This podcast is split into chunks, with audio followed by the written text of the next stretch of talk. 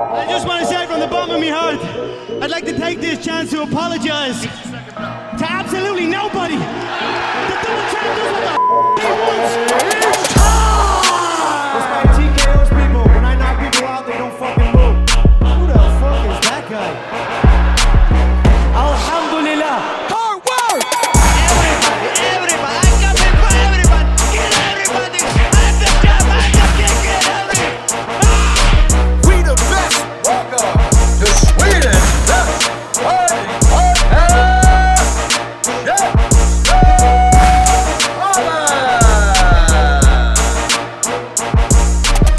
Mina damer och mina herrar, välkomna till Käftsmällspodden, en podcast om fighting. Och vi befinner oss faktiskt här i Göteborg.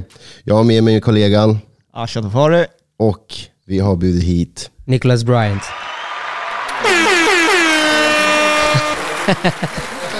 Niklas, okej. Välkommen hit Niklas. Tack så mycket. Eh, Du är en av eh, de mest aktuella thaiboxarna, Rising Star skulle jag kalla dig, obesegrad som proffs, eh, matchaktuell. Eh, Du har varit en av lite, nä- nästan lite posterboy för Lingnoi Promotions och, och, och Muay Thai for Life-galorna. Eh, Och eh, du kommer köra din tredje match för den organisationen här den 10 december i Malmö. Eh, Så att, eh, hel del att gå in på här. Representera Lejonkulan gör du. Exakt. Kul att ha dig. bästa klubb. Bästa klubb. faktiskt, faktiskt. Kul att ha dig i Käftsmällspodden. Ja men det är kul att vara här faktiskt. Jag har hållit öga på er länge nu. Så det är egentligen... eh, Det är nice att få vara här och göra sin debut på, ja, men på Käftsmällspodden. Ja. Jag ska vara ärlig, det här är min första podd överlag. Så Är det så? Ni, ja, jag förlorade min poddoskuld med er idag. Ja, det är Se hur helt rätt. Helt rätt på det. Ja, men det är kul. Men vi har ju snackat, vi har snackat i, i lite kortare och koncisa intervjuer när, när vi har setts när jag jobbar för Frontkick. Eh, och eh, jag har alltid upplevt dig som en väldigt ja, men så vältalig och eftertänksam fighter. Eh, som, vissa kan det vara liksom svårt att få ur egentligen mer än ett ja eller nej-svar. Eller, du vet, men en, jag kommer ihåg särskilt den här intervjun som vi gjorde i ditt omklädningsrum efter att du vann VMC-titeln, Europabältet. Jag tycker det var jävligt kul surr där, för det, det blir, du vet när det är så direkt efter buren, det är nästan en, eh, en av, tycker jag, favorit eh, situationerna när man gör sådana här intervjuer med fighters, när det, är så mycket liksom, du, du har eh, fräscha känslor från fighten och du liksom själv egentligen jobbar igenom vad var det som hände egentligen samtidigt som man svarar på frågorna. Ja, men man har så mycket adrenalin just i den stunden. Så Mm. det, jag tror det kan vara på gott och ont. Mm. Man kan vara jävligt upphypad, man kan vara jävligt glad, man kan vara jävligt ledsen. Det, liksom, det beror på hur det har gått. Precis. Där hade jag ju... eh, Det är precis- råa känslor där nästan. Ja, exakt. Samtidigt som de sitter och rappar benen på det liksom, och, och det är folk överallt. Ja, ja, folk ska hålla på och dra i och hålla på. Och det, men där är också fint, där kan man se du vet, det är två, det är två olika sidor av det ju. Ja. Två mynt. Ja. Eh, där är det en stund där folk är vid din sida, drar i dig, säger hej, grattis kungen du. Och Ja. du, vet, du vet, du har gjort ett bra jobb, liksom. du har haft en bra prestation. Just det. Det är det prestationen folk säger ofta. Ja. Men eh, sen ska det också vara de stunder när det inte har gått lika bra. Precis. Där man är lite, känner sig lite ensammare för folk är inte lika med och drar i dig och du vet, säger vad grym du är och allt sånt. Så det, det är på gott och ont skulle jag Precis. säga. Den känslan den är så nära liksom. Det, Ja. det beror på hur det har gått i ringen. Och, så att den stunden var jävligt fin. Det var bra var den för att du hade ju haft, fått en jävligt bra en bra titel. Ja. I matcherna, innan matchen brukar jag aldrig tänka på titlarna så mycket egentligen. Nej. Men eh, någonstans halvvägs innan den matchen så började jag tänka Fan jag kan, eh, jag kan bli Europamästare, låt, kör, då kör vi bara. Ja. Då vågar jag ändå tro på det i matchen. Oftast brukar jag känna att det är lite så här kan bli en block typ. Ja. Om man tänker på det för mycket. Eh, och sen just den endorfin, eh, vad den releasen man får efter den, men efter den prestationen. Det, det var fint, det var kul att du var där och fångade. Ja men verkligen. Och vi hade ju Sweep där som gör Magic med kameran och liksom hela det ögonblicket, det, det var, det kan tänka mig att det nästan måste vara din ja, men favoritstund hittills i karriären, eller kan det vara så? Kan det vara så pass? Det är svårt. Uh, Eftersom det rent ja. meritmässigt Mm. så är det ju det största du åstadkommit Ja. som proffs. Och, och jag, liksom, jag kommer verkligen ihåg där, hur, som du säger, hur alla kommer fram och det var den här hometown hero-känslan lite grann. Ja, nej, men det var Eh, nice. Och, och premiäreventet för Muay Thai for Life som, som var jävligt fett också, alla de här bitarna. Jo, Nej, det var fett var det. det jag, jag, har svårt, som sagt, jag har svårt att välja vilka som var i mina top picks. Eh, det kan man kanske bara veta när man är färdig sen. Det, det, det är sant. Men eh, det var nice. Det är absolut på toppen. Ja. Eh, jag har många andra matcher där jag också håller nära. Så det är därför det är svårt att säga liksom, om den var den fetaste. Ja. Eh, prestationsmässigt, hur jag fightades kanske inte. Liksom. Jag kanske inte hade min bästa, bästa dag på jobbet. Men jag lyckades ändå få med mig domslutet och, göra, och vinna alla ronder förutom en kanske. Tror jag, det var. jag tror jag vann Ja. ehm, alla ronder förutom kanske en. Ja, jag tror, jag tror till och med du fick inte du 50? Alltså, Mm, på två dom... Ja. Jag tror jag fick eh, 49 av den franska domaren. Ja, ja, okej. Eh, Ja, franska domaren.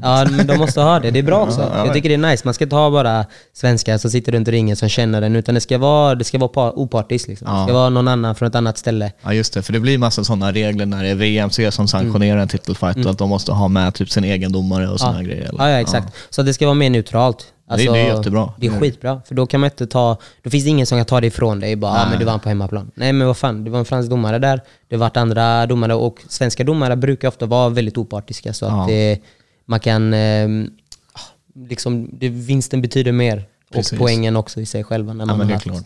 opartiska domare. Så för er som inte kanske hänger med exakt vad vi pratar om här nu så är det ju så att det här var din femte proffsfight tror jag. Du kom in som 4-0, förlängde till 5-0.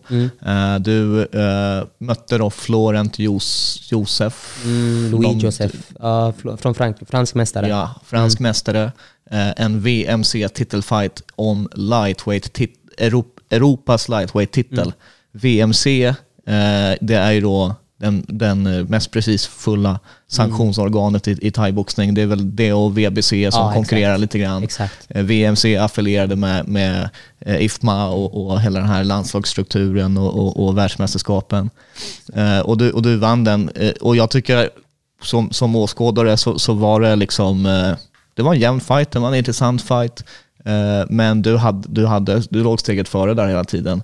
Liksom, eh, och, och det var inga, inga konstigheter om, om eh, vem som vann, även om man såklart, eh, man blir alltid nervös när, när det är ett domslut. Liksom. Eh, däremot när det, när det kommer till det här med vilken prestation som är din bästa, och så här, då kan man ju nästan titta på senast när du återvände till Muay Thai for Life. Där, hem- då var det inget snack om vem som något domslut, utan det, det måste väl nästan varit frustrerande för dig med så många liksom, ögonblick i fighten där du verkar vara på väg att knocka din motståndare och han hängde kvar på, på något sätt. Liksom. Hur, kändes den fighten senast? Den var... Han var lurig. Backe, han har gått nu, jag tror sju eller nio matcher obesegrad, så vi visste att, det skulle vara, att han skulle vara game.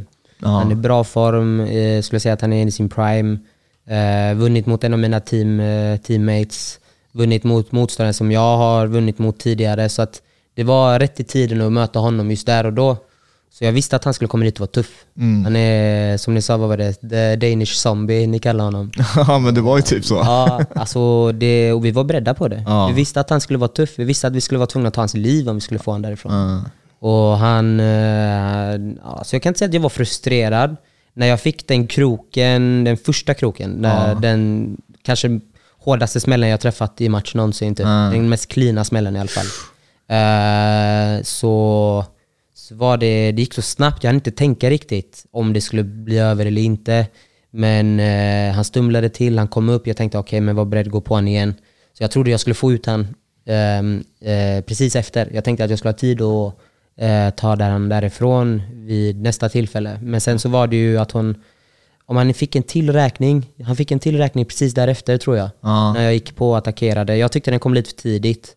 Eh, men sen så är det också jättebra av eh, domaren som tar och tänker på fighterns bästa. Just det. det beror från domare till domare. Vissa hade låtit det gå, vissa tänker på eh, fighterns bästa. Ja. Det, det var viktigt tycker jag, för att han var inte, han var inte medveten där. Nej, men och det där fighters bästa, det är väl intressant också för ibland kan ju nästan en räkning stjälpa en fighter också eftersom att det eh, liksom förlänger, eller det ger, det, i MMA till exempel, eller, eller även i thaiboxning, domaren har ju möjlighet att gå in och bryta liksom stående eller nu, nu blir det en TKO här, eller så får man en räkning Och sen Mm. så, så fortsätter fighten så får du massa fler smällar mot Ja. huvudet. Så det är på gott och ont där också. Lite. Ja, det är gott och ont och därför, det gillar jag med MMA då. Där är det liksom, domaren, kliver domaren in så är matchen slut. ja precis. Eh, och det är fett, för den grejen ger ju, den är mer realistisk också. Ja. Om det hade varit ett, ett riktigt scenario så är det liksom, eh, du får inte att någon stoppar fighten och Nej. säger okej men mår du bra, jag räknar till tio, mår Ja. du bra nu, okej vi fortsätter köra igen. Liksom. Det,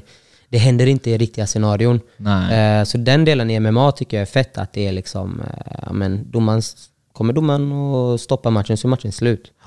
Thaiboxning är lite mer av en, skulle jag säga, men typ uppvisningssport kanske. Det är mer en sport på det sättet.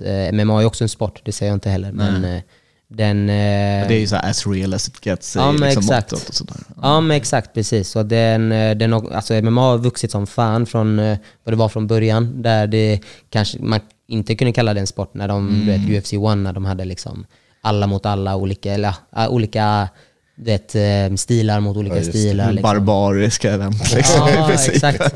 Jag kommer ihåg, jag hade UFC För att fight. de, jag tror de diskuterar om här, har en jävla krokodilbad runt i Ja, alltså, jag, det, vet. jag har hört de här spekulationerna också. Det, jag kommer ihåg, jag hade UFC Fight Pass för länge sedan och då tittade jag upp typ. Jag tänkte så här, vet du vad, jag ska titta igenom alla UFC-event. Så jag började titta på i början, jag kom inte så jättelångt i hierarkin, men jag tittade på dem, alla de stora runt min tid. Så började jag titta på UFC 1, UFC 2, UFC 3. Typ. Och det, var, det var kul att se den evolutionen, kunna jämföra hur det var då, hur det är nu. För nu är det verkligen en sport. Verkligen. Det är liksom centimeter, det är, alltså det är folk är precis i allting. Det är kosten, det är, det, det är liksom sciencen har verkligen kommit in i sporten. Alltså i MMA. det, det är en bra seg- segway. Ja, precis. Jag tänkte att- sno den där frågan. Men kan du inte bara ta det från början? Hur började hela kampsportsresan för dig? Jag vet att du har kört lite, det, har, det finns lite Ja, MMA-fighter. jo, där jo, också. exakt. Ja. Nej, men, alltså från början så var det att jag körde thaiboxning. Det var det första jag tränade. För att min, eh, jag hade kört fotboll, eh, jag hade hamnat i typ lite tjafs på plan och utanför plan. Jag kände fan fotbollen tar mig ingenstans. Jag kan inte ens skydda mig själv om det skulle Hur bli gammal någonting. var du då ungefär? Jag var 16. 16. Eh, ja, eller när jag började tänka på det kanske var 15. Men när jag bytte över till, eh, då slutade med fotboll, det tog en vecka typ, så började jag träna kampsport. Eh, då var jag 16. Eh, och det, det tog mig typ, så från början så var bara eh, tanken att börja träna, bli stark, kunna försvara mig själv typ. Men efter två veckor så ville jag redan liksom bli eh, topp, alltså jag ville bli bäst i världen. Eh, eller jag hade de målsättningarna ganska tidigt. För det var en tränare som sa till mig typ efter en träning, bara, du har talang, eh, du har bra distansuppfattning. Um, kolla hur gammal är du nu? Jag bara, jag är 16. Och han bara, okej men Gustafsson, han var 26 då. Eh, och han bara, om 10 år så kan du vara bäst i världen. Kolla nu, det var precis då John Jones och Gustafsson hade mötts. Och det var lite den här spekulationen, vem borde ha vunnit egentligen? Förstår du menar? ja. Han var ändå lite så uncrowned champ i Ah, Sverige, liksom vissa kretsar. Och då sa han om 10 år kan du vara bäst i världen. Jag tänkte på det lite, jag tänkte fett, nice. Mm. Jag är ändå ganska lång, länge kvar, jag kan, jag kan köra på. Ja. Eh, och, men efter, det var det som tände gnistan. Liksom. Ehm, och sen så började jag bara träna allt möjligt. Typ, jag körde boxning. Jag tänkte bara allt jag tränar nu det kommer bara bli, göra mig bättre. Eh, så jag lät min kreativitet styra. Jag körde boxning en sommar, kom tillbaka, jag körde lite thai, typ, hade börjat få ont i benen och typ så. Så tänkte jag, men fan jag kör lite jiu-jitsu nu. Det, det, funkar bra, det passar i tiden, jag har ont och det, jag får inte ont när jag brottas. Då kör jag det istället. Och bara, körde under hela min gymnasietid, typ, mixade hela tiden. Körde ibland, ja, men testade olika grejer, typ taekwondo ibland. Testade lite allt möjligt. Typ. Ja, men det var kul. Andreas älskar taekwondo. Ja, taekwondo. Jag, jag, jag, Men det är fett. Ja, du har gjort det? Ja, Ja. jag har sysslat med taekwondo. Kul, men det är kul. Eh, Karate är bättre än taekwondo. ah, jag vet inte. får man se. Får se. Man Nästan se. så att vi måste mötas någon gång. Just det, vi har team karate, team taekwondo. Och sen team thai. Det är, ja, precis. Team MMA, det är... ja, exakt, det blir MMA tillsammans, kollektivet. Nej, men så att... Eh, Så Vad var, vad var först då? Thaiboxning eller MMA som du när du liksom valde att tävla? Och hur, hur kom Mm. du ens in på att du skulle tävla? Var det, var det tränarens ord där som tände den här tävlingskänslan men också? Det var det. För, alltså, grejen är att jag, min första jag, gick, jag gick en thai-match först liksom, och det var bara D-klass. Det var, eh, det var bara en assär. Det är, jag kanske har hört om hur D-klass funkar. Ja, men det är väl man, ganska mycket skydd. Eller ber, Ja. berätta för de som inte... Jo, men man har mycket skydd. Du har huvudskydd, du har benskydd, du har kroppsskydd och du har... eh, Det det är inte full kontakt. Nej. Så du, kan inte, du får inte knocka dina motståndare. Okej. Men så att jag, och jag, jag såg ingen risk Då blir du diskad typ eller? Ja, man blir diskad, det blir Ja. liksom no contest. Liksom. Ja, ja, och jag okej. såg ingen risk med att testa det liksom. Så jag eh, körde efter fem månader redan och körde min första sån. Körde typ en till match ett år senare. Ja. Ehm, och sen så började jag köra fullkontakt efter det. Liksom. Så att det var, ska jag säga, idén var ju själv liksom, att jag ville börja köra eh, kampsport och det var liksom den, eh, hur ska man säga, det var, den, det var hans ord, det var hans ord som bara fick mig att börja tänka på det. Och jag är jag för dampig för att bara göra någonting lite. Typ. Det är alltid, allt eller inget. Jag kan inte bara vara helt okej på något. Jag måste Nej. vara bäst på det om jag börjar göra det. Liksom. Det är jävligt fint och, och eh, någonting som alltså, visar att du har haft bra folk runt dig då. Att en tränare ser din talang i den åldern och bara liksom ett sånt, bara att man ger en liten sign of encouragement och liksom Kanske någonting på- man saknar från fotbollen, för där är gruppträning är svårt att bli sedd. Däremot Ja, att man får det individfokuset. Ja. Liksom. Ja, precis. Jag blev, Ett sånt litet ord kan liksom sporra igång en hel karriär. Och, och, eh, liksom, det är viktigt att man, att man eh, har, alltså, bra tränare ser ju, ser Ja. ju de, eh, vad man de har ser att jobba med. Liksom. Ja, men precis. Men det är det, och det är som du säger med fotbollen där också, där är man en grupp, alltså man är individ i gruppen liksom. Och jag kommer ihåg ganska tidigt, jag blev ganska trött på politiken som fanns i fotbollslaget. Ja. Du vet, föräldratränare, de ska välja sina söner. De, om du, har, du vet att du är bättre än hans son, men de kommer använda varje sån åtgärd för att få sin son i första startelvan, eller första Ja. laget. Och jag blev trött på den grejen. Du vet, okay, det, det händer ju inte så när man kommer upp i juniorlag eller du vet, seniorlag. Men jag var precis där, du vet, runt om där när man fortfarande hade föräldratränare och jag var trött på den skiten. Eh, och, ja, och sen i kampsport så är det lättare. Du är, det är ett teamwork men du är ändå din egna produkt. Ja. När du går in i matchen så har du bara dig själv att skylla på. Eh, men sen så har du innan matchen så har du hela ditt lag, du har ditt tränarstab, alla har hjälpt dig för att ta dig dit. Så det är en sjuk hybrid av att vara liksom en individuell sport samtidigt som man ändå är ett sjukt team som jobbar bakom en fighter. Liksom. Så, Ja. han tar den hela vägen dit. Eh, hur kom, eh, när kom MMA in i bilden? Um, MMA, eh, det var, jag skulle säga att MMA ändå var min första satsning. Alltså som jag började tävla ordentligt i och började träna hela dagar och sånt. Eh, och det var precis när jag tagit studenten. Eh, jag hade inte kört MMA, eh, MMA MMA, utan jag hade kört jiu-jitsu för sig själv, eller submission wrestling då, för jag körde inte med gin. Eh, och sen så jag kört striking liksom för sig. Eh, och sen typ två veckor innan min eh, eh, MMA-debut i shootfighting så började jag mixa lite grann. Lite grann. Vi testade, men vi kör bara. Vi, Två veckor för. två veckor inför, ja exakt. Och så fick jag gå in och möta, så mötte jag Soran Milic i den första matchen också. Ah, så den, den, ja, den finns ju på YouTube. Och det gick inte min väg riktigt. Jag tror det blev ett split. Eh, och vi tänkte aldrig att vi skulle få möta någon så duktig kille. Du vet. Vi bara, men fan, du går in i, du har så bra striking som du har nu. Eh, din jiu-jitsu är väldigt solid som den är också. Eh, jag var blåbälte vid det år liksom, så att då var det så här bara, men hoppa in och kör, du kommer inte kunna bli skadad av någon ändå. Typ. Men så fick vi möta Soran och vi visste, du vet, man vet, det är svårt att veta när man inte vet. För det, det gymmet jag var på, det är fit for fight liksom. Det, Ah. Det är lite mer av ett eh, fitnessgym typ. De gör inte jättemycket, de producerar bra nybörjare. Alltså, Ja. Jag skulle säga bland de bästa ställena för att vara nybörjare och bli duktig. Men när man börjar komma precis till den här typ, börja tävla och sånt så saknar de kunskapen. Ehm, och, eh, och just den kunskapen, saknade kunskapen märkte man där för de var bara så här, gå ut och kör, det kommer ju gå skitbra liksom. Typ.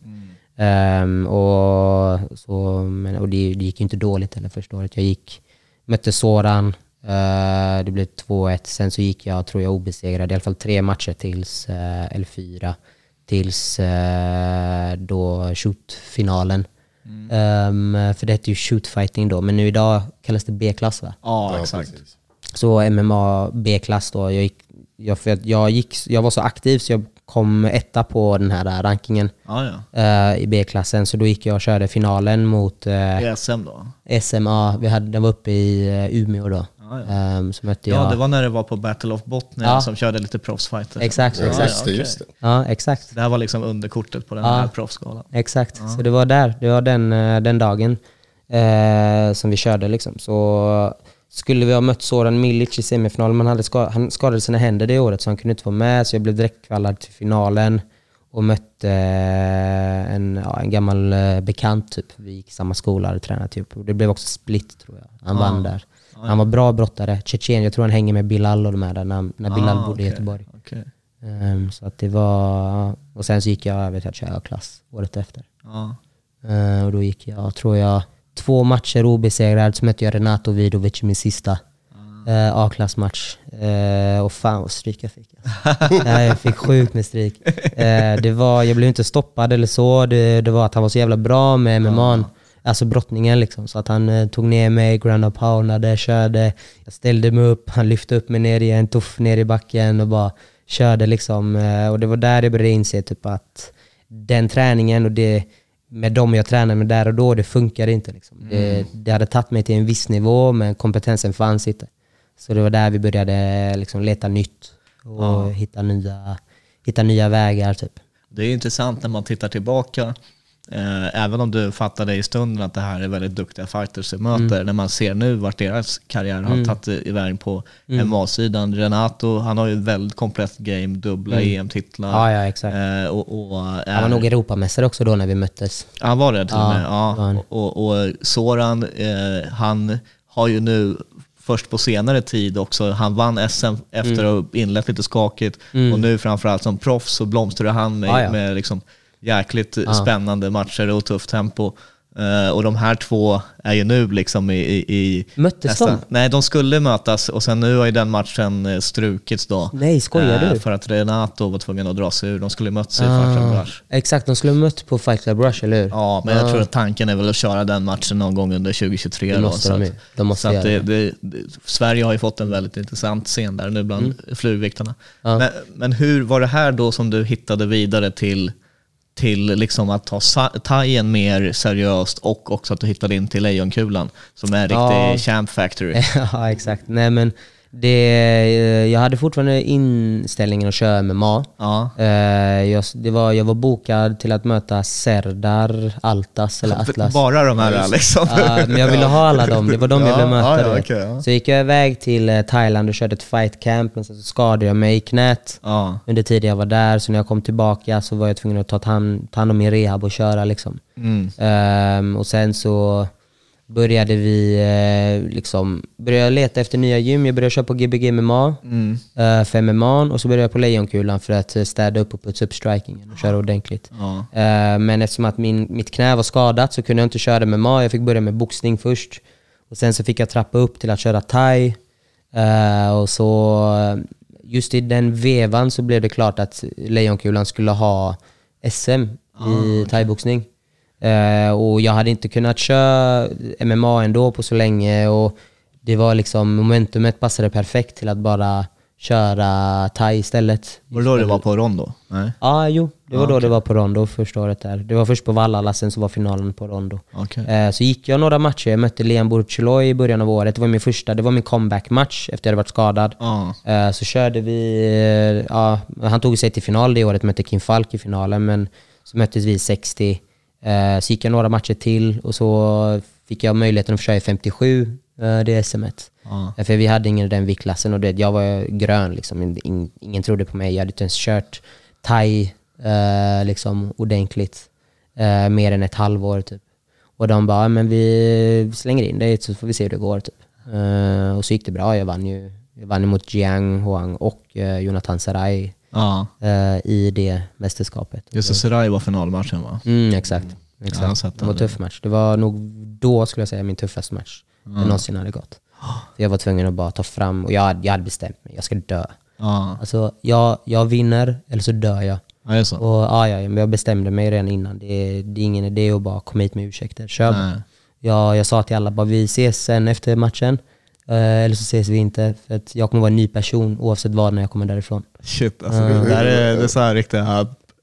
Vi snackade i någon, någon nylig podd, för att det har Karl Albrektsson har lite sånt mindset. Eh, han, Nej, vilken tung. det är en bra dag att dö idag, säger han och sådär. Ja Liksom. men 100 procent, man måste ha det mindsetet. och, och han inspirerades, tror jag, av Enson Inoue som var en pride-fighter Aha, där. Och ja, jag han, han skrev ju då avskedsbrev till vissa nära och kära för att potentiellt kunna dö. Liksom. Ja. Och, och då inte ens behöva ha någon ångest över det då, Nej, utan nej. Det, är så här, det, så, det kan hända likväl. Ja, liksom. exakt. Eh, det kunde väl fan permanenta där när de stampar Ja, på huvuden och grejer. Liksom. hårt. Men hur tog familjen det när du sa sådär? Eller? Ah, alltså de, eh, de har alltid varit oroliga så, men de, de fattar väl inte allvaret riktigt. De tror väl inte att jag menar det. Typ. Och, eh, Nu var det ändå större handskar i thaiboxning. tänker ja, exakt. Jag tror Eller- det var, det var lugnt för dem. Det var, Eller- Exakt, Det, det är nu, ju inte många som går över till thaiboxning från MMA på det Nej, det sättet brukar som du ändå gjorde. Liksom. Det brukar vara Så tvärtom. att, så att ja. i deras ögon så var det nog en, en, ett steg i rätt riktning. Ja, exakt. exakt. Det var lite Ja. lugnare. För det var faktiskt första gången någon, min mamma någonsin såg mig fightas. Det var Ah. SM-finalen där på Rondo. Ja. Eh, för hon hade sett min semifinal, mina systrar hade bara så här, nästan tvingat henne. Ja. Titta på matchen bara, titta på den. Han var så stark. Ja. Ingenting kommer kunna hända liksom. Nej. Så tittade hon på den och eh, så att jag, jag såg så övertygande ut i den matchen så fick hon sig själv mod och bara, "Ja, men vi får titta på han imorgon då. Ah, okej, okej. Eh, Så sprang hon in i ringen efteråt. Ja. Ja, så det var kul. Eh, Det har blivit nästan av en tradition att hon springer in när jag vinner SM-finalen där. Och, Är så? ja, och är nästan alla matcher nu det senaste. Ja. Låter hon mycket då eller? Mm, Nej, så hon är nog, eh, hon är inte så gapig under mina matcher. Ehm, hon är, det, det är mest min sys, mina systrar brukar gapa lite mer. De brukar vara lite gapigare och jag brukar höra dem liksom så här. Och, eh, en av de roligaste grejerna var när jag mötte, det var min första MMA A-klass.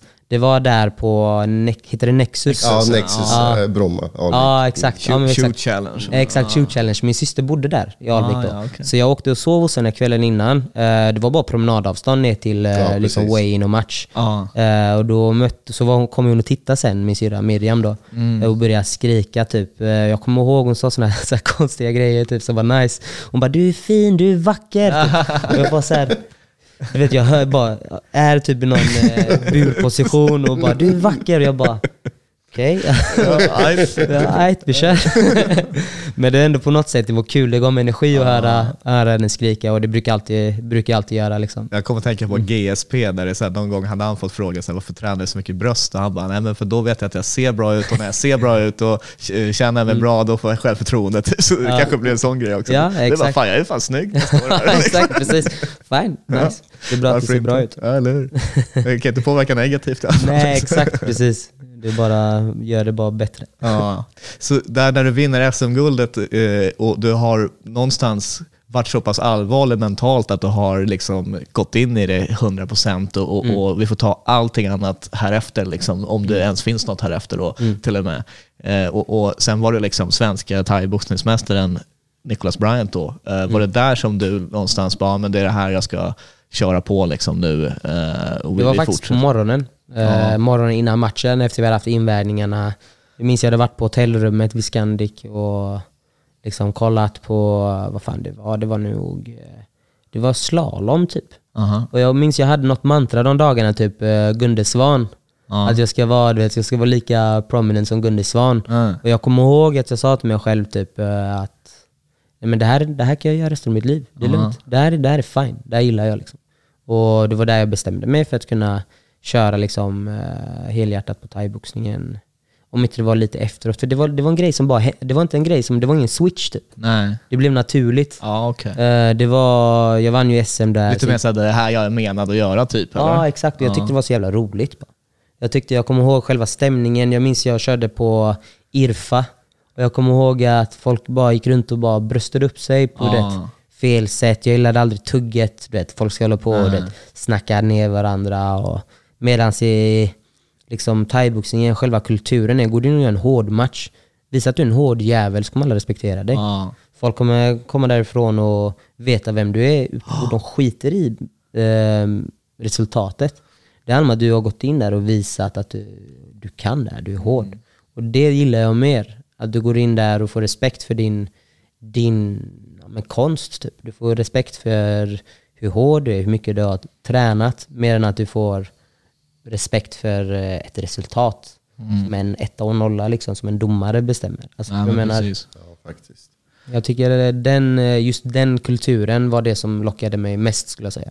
Jag tycker det är intressant också det här som du, hur du, hur du berättar om din resa och för någon som kanske lyssnar på den här och kanske har egna, vare sig det är identitetsfrågor eller eh, men liksom vad man ska göra i, i livet och så här. Och ibland tror jag att man fastnar för mycket i det här att man måste ta ett beslut och man ska ha ett mål liksom, och, och man ska jobba mot det. what. Men ibland så är det fan med till ens fördel också att vara lite flytande, vara lite, anpassa sig ut efter vad som faktiskt händer i livet. Ja, ja. Allt från att du liksom råkar ut på en knäskada och det successivt puttar dig i en annan riktning. Och, och jag vet själv, liksom, jag har haft hur många som helst eh, mål och helt varit övertygad varje gång med att ah, men nu ska jag bli karatevärldsmästare, nu ska jag bli dittan, nu ska jag bli datten, jag skulle vara MMA-fighter ett tag, sen nu vart jag journalist och nu är jag tjock. Eller, så förstår Ja, du? Allt möjligt ja. liksom. Och man måste roll with the punches och, och, och det, man hittar nya grejer som man börjar brinna för och du kanske bara hamnar i en position och så är det upp till dig, eh, om du, liksom, du får en dörr som öppnas och så men fan, går in här och kollar, fan det här var rätt nice, det här, det här kan jag tänka mig göra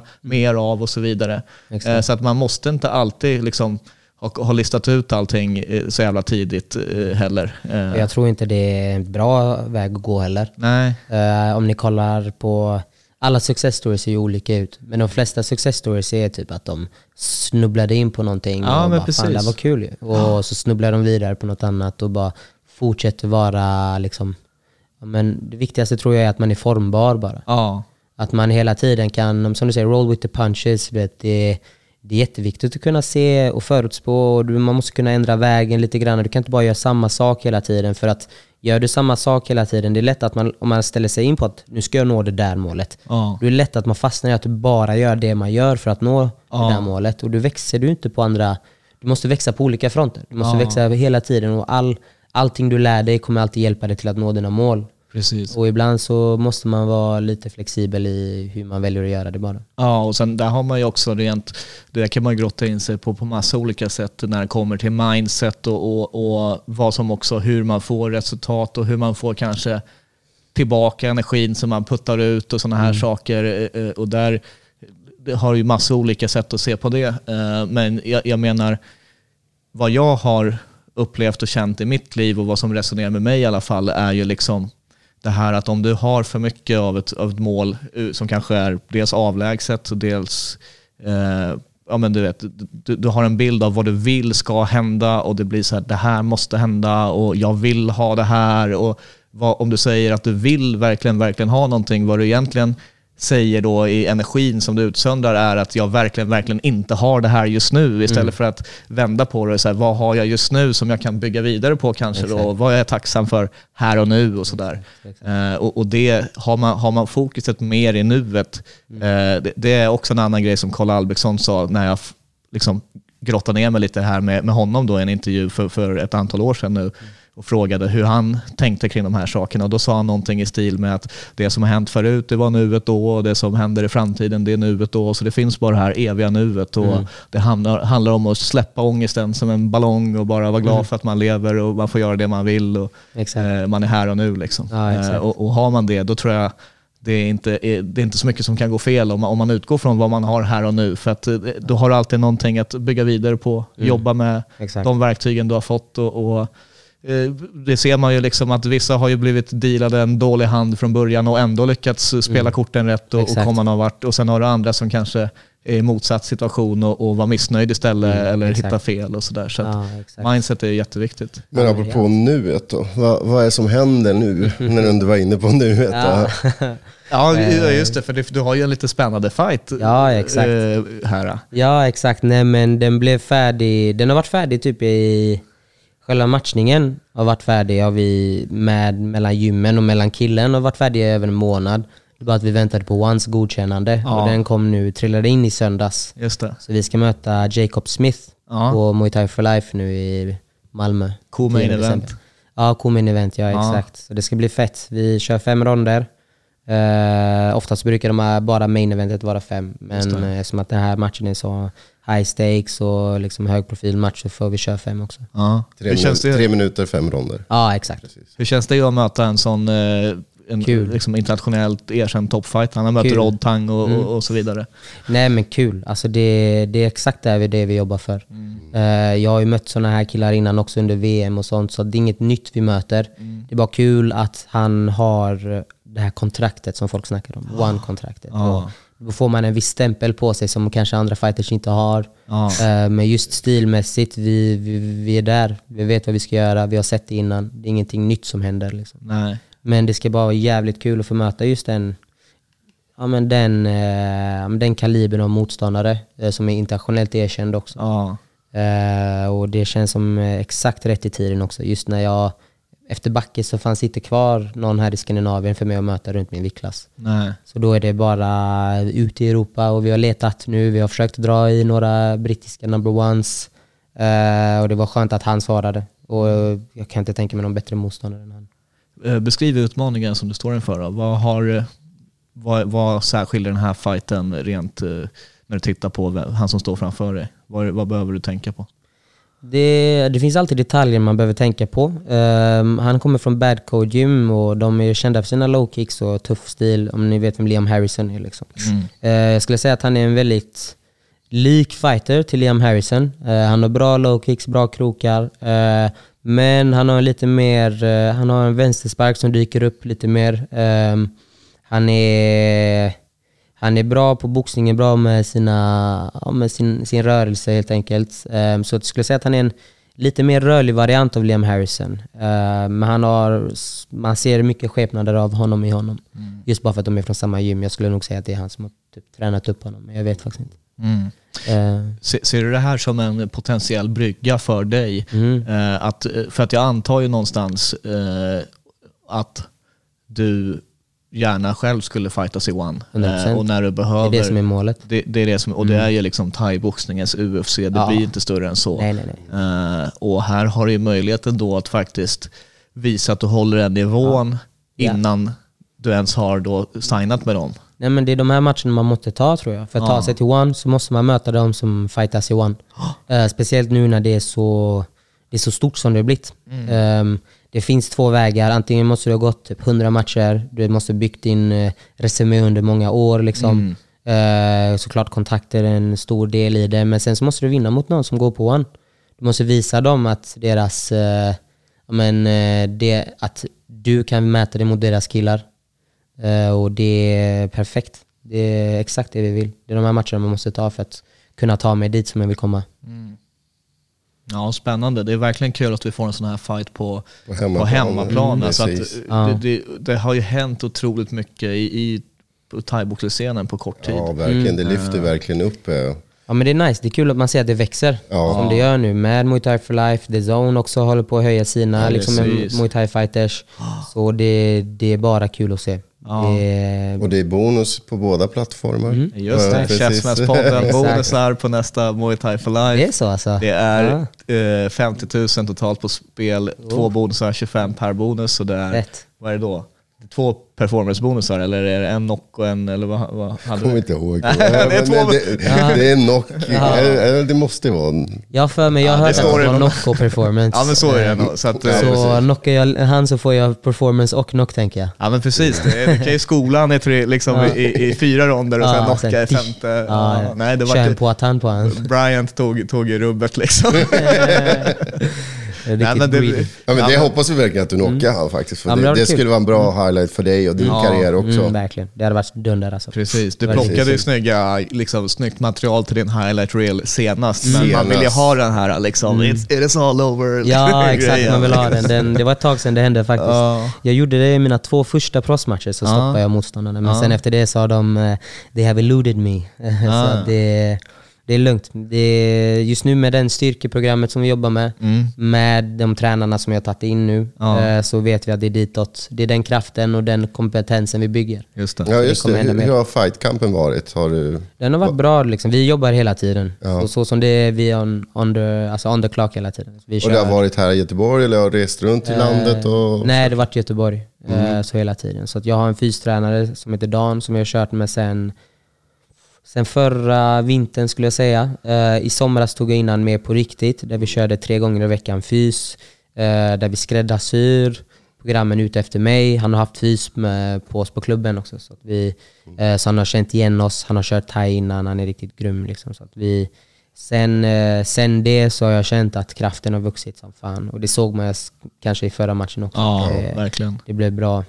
Sen så har jag tagit in en ny tränare också som heter Mattias. Han har varit med oss länge. Han har haft en liten paus men nu är han tillbaka igen och vi städar upp liksom stilen och teknikerna och så att han sitter lite mer crisp.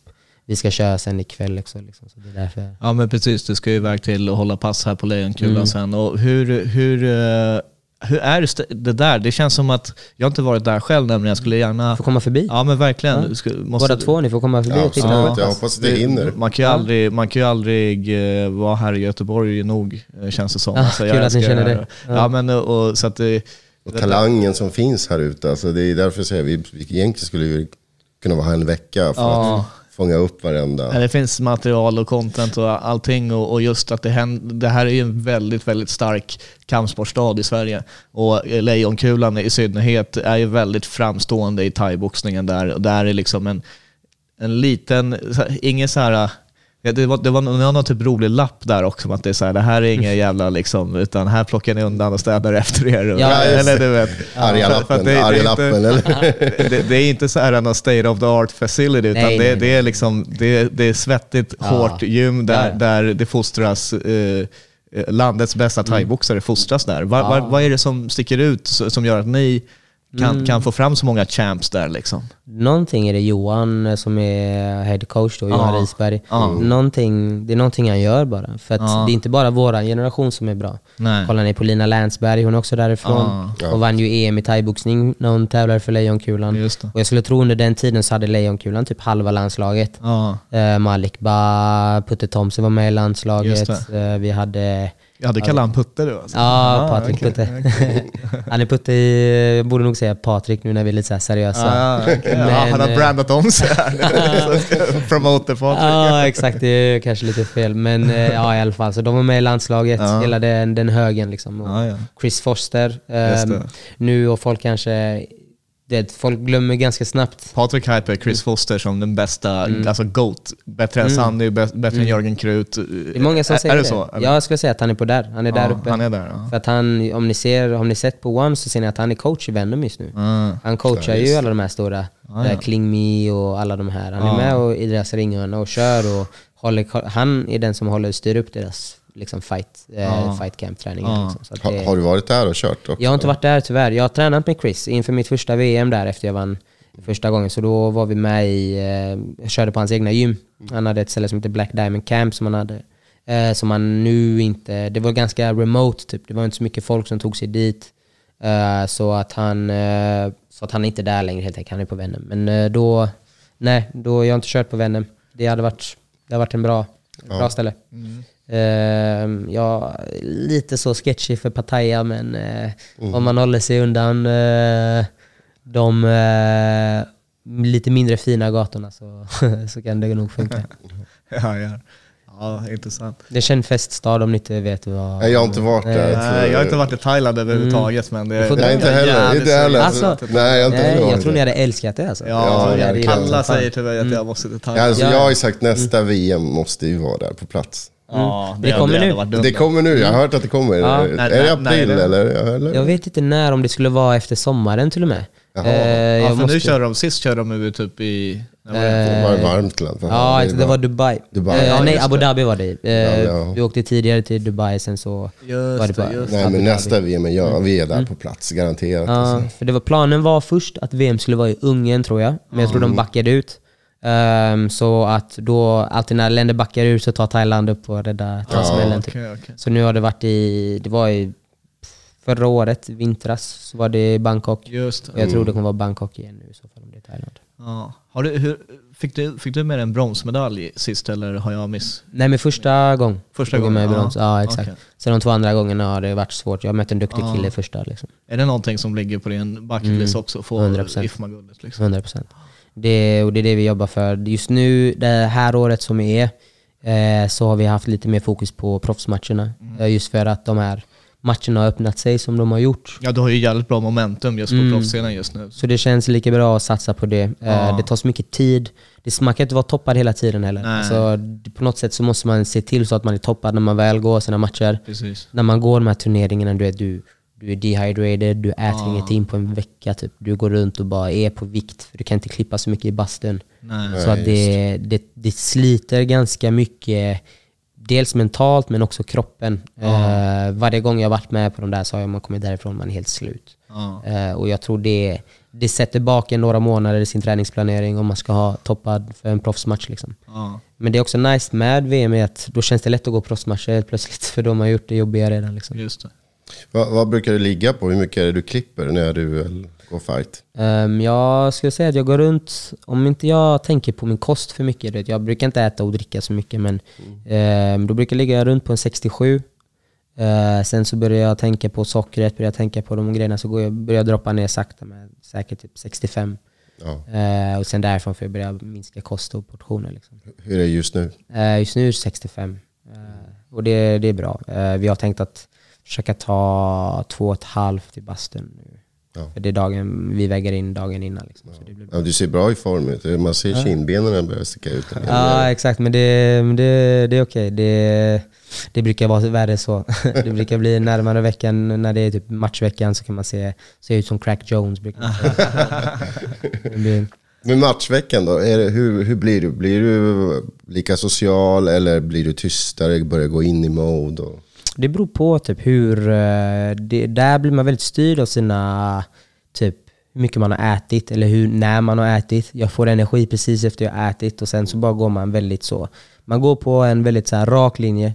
När man äter mycket och har en vanlig kost så går man upp och är väldigt så här mer, du vet... eh, Eh, jag skulle säga att man har mer energitoppar och dalar hela tiden. Men när man är på den här eh, beräknade dieten hela tiden, då är man väldigt avtrubbad. Man försöker hela bara, man är på en flat line typ.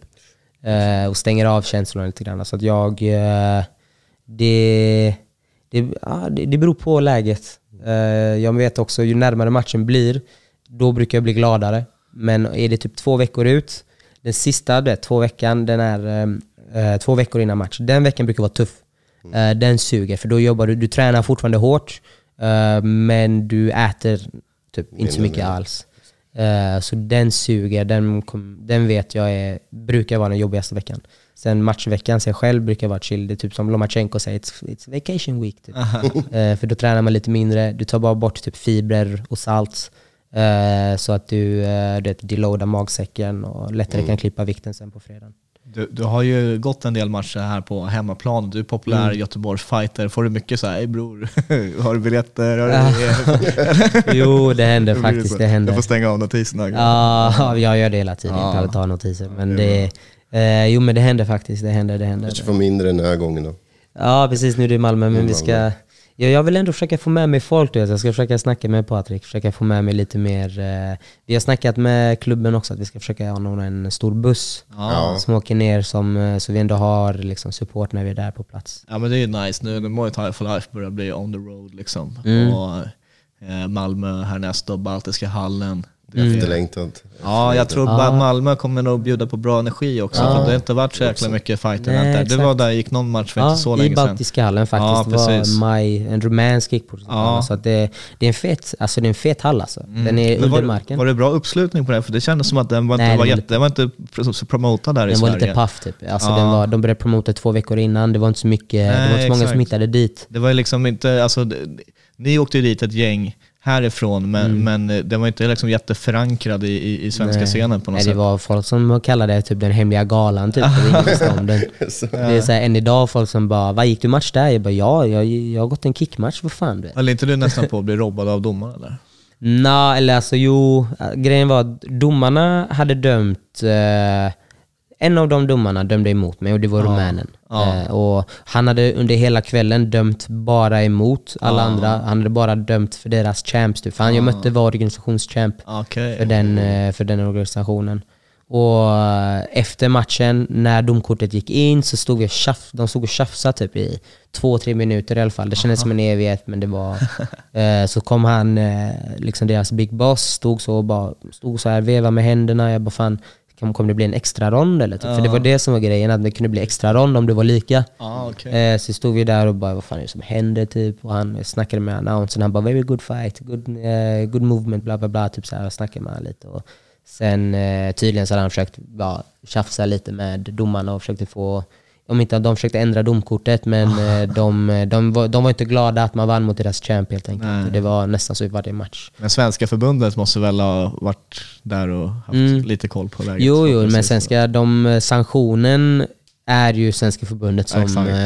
Tillför. Så Så att, att, eh, det var liksom domar, eh, genomgången och allt sånt var genom domarna, alltså svenska domare. Liksom. Eh, Det var att de hade rumänska domare också det, och sen så hade de blandat liksom svenska och Ja. rumänska domare. Ja, ja okej. Ja, ja, men eh, intressant. Nu får du komma tillbaka på en lite, kanske lite mer välorganiserad och Ja, även framförallt exakt. promotad gala då. Ja, exakt. Eh, Muay Thai for Life har ju vuxit jäkligt fort. Mm. Eh, Det har det. med, nu med DAZN och det blir, det blir större och fetare för varje Precis. gång. Det var det jag tänkte på. Du har inte fightats på The Zone tidigare. Nej, jag har inte gjort det. Jag tänker ifall du ska gå till One, kommer du köra i bur eller ring? Vi, det Ja, de har, ibland ja. har de fan ring också Det- där. Ja, exakt. De har, eh, om inte de har gått ifrån, det beror på vart det är. Ja, Ibland när de är i precis. Singapore typ, så är det Ja. ring. Eh, men jag har inte sett det på ett tag nu. Men där kommer ju Men du har kört i buren i- inom MMA, Ja, så att det blir inte helt främmande Nej. för dig Även med de bur. små handskarna, du har ju Ja. lite erfarenhet. så- Ja, exakt. där jag har kört det innan liksom, så det är ingenting som hade avskräckt mig eller mig. Så, så att det, eh, jag tror också att de små handskarna hade passat min stil lite mer än andra thaiboxare, så att jag tror jag lagt en förutsättning från eh, ja, själva hur min stil är. Liksom. Det, är, men det är spä- ska bli spännande att se hur långt du kan, liksom ta det här. Jag, jag är helt övertygad om att du kan ta det hur, hur långt du vill. Mm. Eh, och, och du är liksom, du känns som väldigt proffsig och, och, och men du vet en bra ambassadör för thaiboxning och någon som, Absolut. någon som eh, kan ge sporten ytterligare ett lyft här också. Mm. Liksom. Eh, Alltså, du, du, har, du, har blivit, du är en stjärna liksom, i thaiboxnings Sverige. Det, jag tror många tänker på dig i, i, i liksom, du är en av, ett av namnen som poppar upp direkt när man, när man tänker på scenen här och nu. Och vad har, du, du har tre SM-guld nu hittills, är det inte så till och med? Eh, och, och det här är liksom, eh, record, det, det, det, det är liksom alltid tjusigt när man kan ha en liten nolla sådär. Mhm, mm, Eh, men, men framför, och nu även då VMC-titeln. Är, det, är det någonting, nu har det ju såklart, hade One blivit intresserad efter det här så, så är det ju det du hoppar på. Men annars är du inne på liksom att försvara det där bältet också någonting? Eh, Det är klart. Ehm, grejen är att eh, det gäller att ha någon som vill an, anordna det. Ja, ehm, och hitta motstånd och allt sånt. Och det är dyrt tror jag. Man Ja. måste hitta någon arrangör som vill göra det. just det. Just det. Och grejen är väl att om, om det går ett och ett halvt år och att man inte har försvarat den Ja. så tror jag att den, eh, den um, relinquish. Blir, ja, det. Ja. Blir vakant. Ja, exakt. Så att det, vi har ett halvår på oss att försvara om det nu är så. Liksom. Ja, okej. Skulle vi få möjligheten att gå för en annan titel, typ VBC, så hade jag lätt gjort det också. Just det. Så att, eh, Och framförallt så hoppas vi på att One eh, ser den här Exakt. matchen, ser vad... ja, men det kommer de göra. Jag är ganska säker på att de Ja det är klart, det, det kommer ja, de att göra och att, Ja, att det också det kan öppna upp den dörren för dig där. För det, det vore Det är det som är tanken. det är det som är det här steget som också verkligen gör det enklare att vara proffs, att man kan börja tjäna mer deg Mm, och, och börja exakt. få mycket mer genomslag och ögon på sig. Och, eh, och förhoppningsvis, för där vill vi också ha in de svenska större tidningarna som börjar uppmärksamma den biten. Jag menar nu när vi har Smilla som vann bälte som 17 år och skrev Mm. Ja, historia. Liksom, Exakt. Eh, och, och, så att, och där är, lämnade ju mycket coverage, tyvärr lite önskad från SVT och sådana här, Ja, där det kanske är så lite, mycket. nej, liksom, det blir lite notiser så, här, så att jag tror det, där behöver vi på samma sätt som MMA kanske har kommit lite längre, eh, så behöver man även få upp ögonen för thaiboxning mer, vilket vi, försöker ju pusha upp det här liksom. Så Mm. Ja, att, eh, det är det som är tanken. Alltså, åker ja. man till de här baltiska länderna eller liksom, jag var i Vitryssland och där vet, sa man till någon att man var thaiboxare som bara åh, you sportsman. Åh, hade de respekt liksom. För att det är en annan kultur helt enkelt. Det är en annan mentalitet för ja, men sport överlag. Jag tror i Sverige så kanske man har haft en liten så här tabu typ om våld i sig. Typ. Man Ja. tror kampsport är våld. Ja, Men det, det, om, man våg, om, man, om, om folk utifrån vågar sänka garden lite och ge sig själv en chans så är det jävligt många som tycker det är nice. Mm. Eh, Jag har många som, eh, som jag kursar med som tycker att de älskar att titta på när jag går matcher eller när thaiboxning, alltså när thaiboxning överlag. För att folk är så ödmjuka typ. Folk är så snälla och schyssta mot varandra och det är så jävla bra stämning typ. Så att många människor som gillar den här äh, men folk som inte gillar när folk ska gruffa och hålla på typ. Som överlag kanske de här lite normala människorna inte gillar. Jag tror många av dem hade kunnat lockats över som en liten buffert, komma över till thaiboxningen, titta, titta lite mer thai, du kanske hade gillat det du ser. Typ. Ja. det, det är inte bara vildar som slåss. Typ. Är, det är bra människor också. Samtidigt som det är stående och det är, liksom, är väldigt mycket action som gör att de här, även de fansen som, som Mm. typ inte gillar grappling så mycket, d- eh, de, de får ju upp ögonen för thaiboxning. Ja exakt, Eh, och du har det bästa, alltså du har de bästa delarna av alltså Ja. allt. Typ. Du har knäna, du har armbågarna, Precis. du har liksom bra med eh, tempo, pace. Själva idén med thaiboxning är att du ska skada så mycket som möjligt i varje Ja. teknik. Så att den, eh, den grejen har ju bara fördelar. Jag tror många i MMA-scenen som har haft en liten fördom mot thaiboxning innan är att man tycker att thaiboxare är stela typ. Ja. Att folk är lite så här plankiga typ. Men nu när thaiboxningen växer så ser man att det inte är så. Alltså kollar du på de riktiga thaiboxarna från Thailand typ och liksom folk som har gjort sen, men sen 90-80-talet. Thaiboxning är inte stelt och rigid. Den är, den är flexibel. Folk är, du vet, de är kreativa, de är rörliga, de är med i det. Liksom det, det är kontringar. Det, Ja, ja. det är inte bara två stycken som står stilla och pangar mot varandra. så har det varit här tidigare för att folk har inte varit bra nog. Kollar man nu folk som börjar bli duktiga, kolla på Sam, kolla på Javad, kolla på Nassim, kolla på de som är duktiga som håller måttet i Sverige nu. De alla är rörliga fighters. Precis. De rör sig, duckar, slippar. Ja. Eh, Jonathan Larsson också. han Jonathan har lite Larsson. mer han har en väldigt, du vet, han har en väldigt klassisk stil, men även han slippar slag och håller på. Liksom. Skitspännande fighter. Ja, han är fet. Han Sen är har vi ju i Käftenspodden eh, favoriten också, Freddy Ja. Castro. Som, han Och kom han om in någon med har verkligen yxsparkar Ja, och det ena och det andra. Liksom. Exakt. Eh, Och den, den rö, det rörelsemönstret som man har när man byter vinklar, kommer från nya angles hela tiden. Ja. Det, det kommer in och man ser att det funkar i thaiboxning. Han har ju med sig bra vinster med att göra så. så det, det, det är inte bara två stycken som står plattfota och försöker slå av huvudet av varandra. Nej. Det är inte en tråkig konstform eller en tävlingsform eller en Och stil. Där, att, att, man, att världsledaren One som har små handskar och det där också, det påverkar ju också 100%. fightbilden jättemycket. För då måste Och folk det, röra De sig blir ju role models sen för, för 100%. eh, up and comers i, i thaiboxning. Ja, ja, verkligen. Och den traditionen som man eh, haft i Thailand eh, vanligtvis är att två första ronderna, du går in och bara du lunkar lite grann. Du chillar lite på det. Ja. Men när du eh, har one nu, de kör tre rondsformatet, du har liksom tunna handskar, de har ändrat doms, eh, regelverket lite grann. Just det. Eh, Vilket jag tycker är bra, för de ja. kör det här eh, helhetstänket. Det tycker jag borde även anpassas, eller borde vara gällande MMA eh, Mm, överlag. Jag, jag gillar det. Att, eh, också kanske, jag vet inte om det Har de är... så- running point system i eh, One? Alltså, för de har väl det i MMA har jag för mig? Running point. Alltså om du, tänker, om du menar med helhetssystem? Ja, MMA så har de ju inte rond per rond. Nej exakt, de har liksom... Ja, eh, är det så i thaiboxning? Jag, kan- jag, jag trodde Eh, jag kanske... de har inte det i One, de har det i Thailand. Alltså när det kommer till Ah, okej. stadium fights. Ah, ja. Så har de running point system. Ah. Eh, men det, det, det är så korrupt med bettingen nu, så den är inte sann. Alltså det, det, du kan ha en stor fisk som står och bara vevar och vevar bara för att han har bettat ett, på ett visst okej. sätt. Liksom. Så att det kan ändra, för det är inte domarna som dömer. Typ. Det är Nej. själva, det är liksom en symbios. Typ. Det är fett på ett sätt, men det är också jävligt korrupt. Eh, Det tar bort folks, det är själva det som thaiboxning handlar om och det är att sätta bra tekniker. Ah, ja. Eh, Så då blir det istället själva publiken som börjar typ poängsätta matchen. Så domarna sitter där och lyssnar på vad publiken säger mer än vad de tittar på matcherna. Så Ja, har nej, det det blivit ju- mycket de senaste åren. Det vill man inte ha, men jag gillar, jag gillar själva idén med som man även hade i Pride och sådär. Liksom Mm. Att man, man tittar på hur ser en hel match ut. Därför Mm. du kan ha en jättejämn rond som går ett håll, så kan du ha en jättedominant rond. Fast kanske inte tillräckligt dominant för att det ska vara 10-8. Ja, Mm. Ja, alltså, exakt, förstår du vad jag menar? exakt, exakt. Och då har man helhetsperspektivet så blir det mer verklighetsförankrat tycker Ja, ja, jag. verkligen. som är den riktiga. Och kanske tycker jag även, det är bara min åsikt, att egentligen tekniskt sett så bör det nästan räknas mer vad som hände senare i matchen i, än i början. Om man ska Mm. tänka hur hade det utspelat sig om inte tiden hade tagit slut? Alltså sådana här. Ja, det är svårt. Det är, det är jävligt svårt faktiskt. Typ det, att det, jag tycker ju någonstans att du, du, om du avslutar en rond med att vara nära på avslut och det blir say by the bell, Mm. även om du har legat efter i de första minuterna, men då den senare actionen är ju mer Mm. tongivande på något sätt. Ja, ja, det är den. Eh, Det är så den. även om så ska man ju inte döma i MMA liksom, men Nej. eh, enligt gällande reglerna. Och apropå tiden tar slut Ja, så det- det är klocka kommer måste nog pipa faktiskt, där. Ja, jag, jag har kollat på klockan. Eh, jag måste någon- faktiskt släppa dig. Har du någon käftsmäll?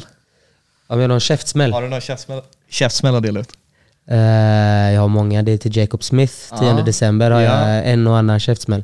Ja. Eh, Har du någonting som du stör dig på? Någon som förtjänar eh, en liten pik? Kom igen, kom Du är igen. så jävla snäll här, men eh, någon, någon som knuffades i tunnelbanan eller nej, så har ni inte här vid Göteborg. Men. Kanske vi, Käftsmällspodden, kanske får käftsmäll. nej, det, ni gör ett bra jobb. Ni har, varit, eh, ni har varit lite på min röda lista i vissa fall faktiskt. Ja, jag vet. Men eh, ni har, jag tycker ni ändå har ryckt upp er sen. Eh, ni har fått kritik riktat mot er. Ni har ändå anpassat er och blivit lite mer eh, bättre på den fronten. Eh, så eh, om det är någon käftmäll jag ska ge så är det för, era, för det detta er.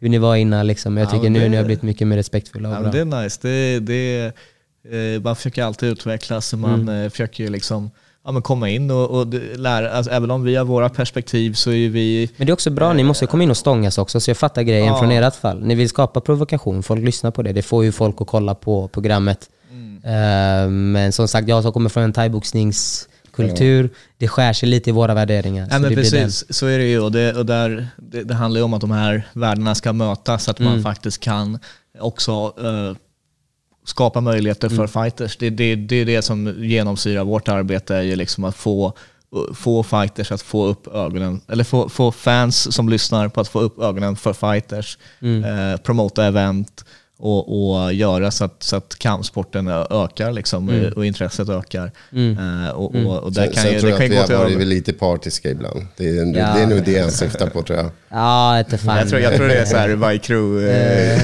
är det något Nej, sånt? nej, nej, det jag har ju fått, jag har fått mycket så här Alltså- pikar för att jag typ, eh, ja men du vet, snackat om det här med, nej eller alltså, jag har inget emot det, men du vet med musik under matcherna Mm, och sånt där och jag har snackat om, ah, det, det, vi har gått in på det många gånger, men det, Mm. det är liksom, eh, det, där krockar ju de värdena lite Ja. grann, när det är kommersialiserade tv-produkter versus Ja, ja. bevara kulturen och sånt där. Mm, exakt. Eh, Nej, men det, är, alltså det, man får se på det lite som, eh, som, som jag skulle nog säga, när ni började med eran, eh, eran väg så var ni inte så insatta i thaiboxningen tror jag. Det var mer Nej, jag var inte alls, jag, jag, jag dök ju upp och, och försökte lära mig on the fly egentligen. Ja, men du har lärt dig jävligt mycket. Nu när Ja, vi har snackat ja, men- så märker man att du är jävligt kunnig i det nu. Och jag tror det handlar bara om att växa in i rollen och lära Ja. sig.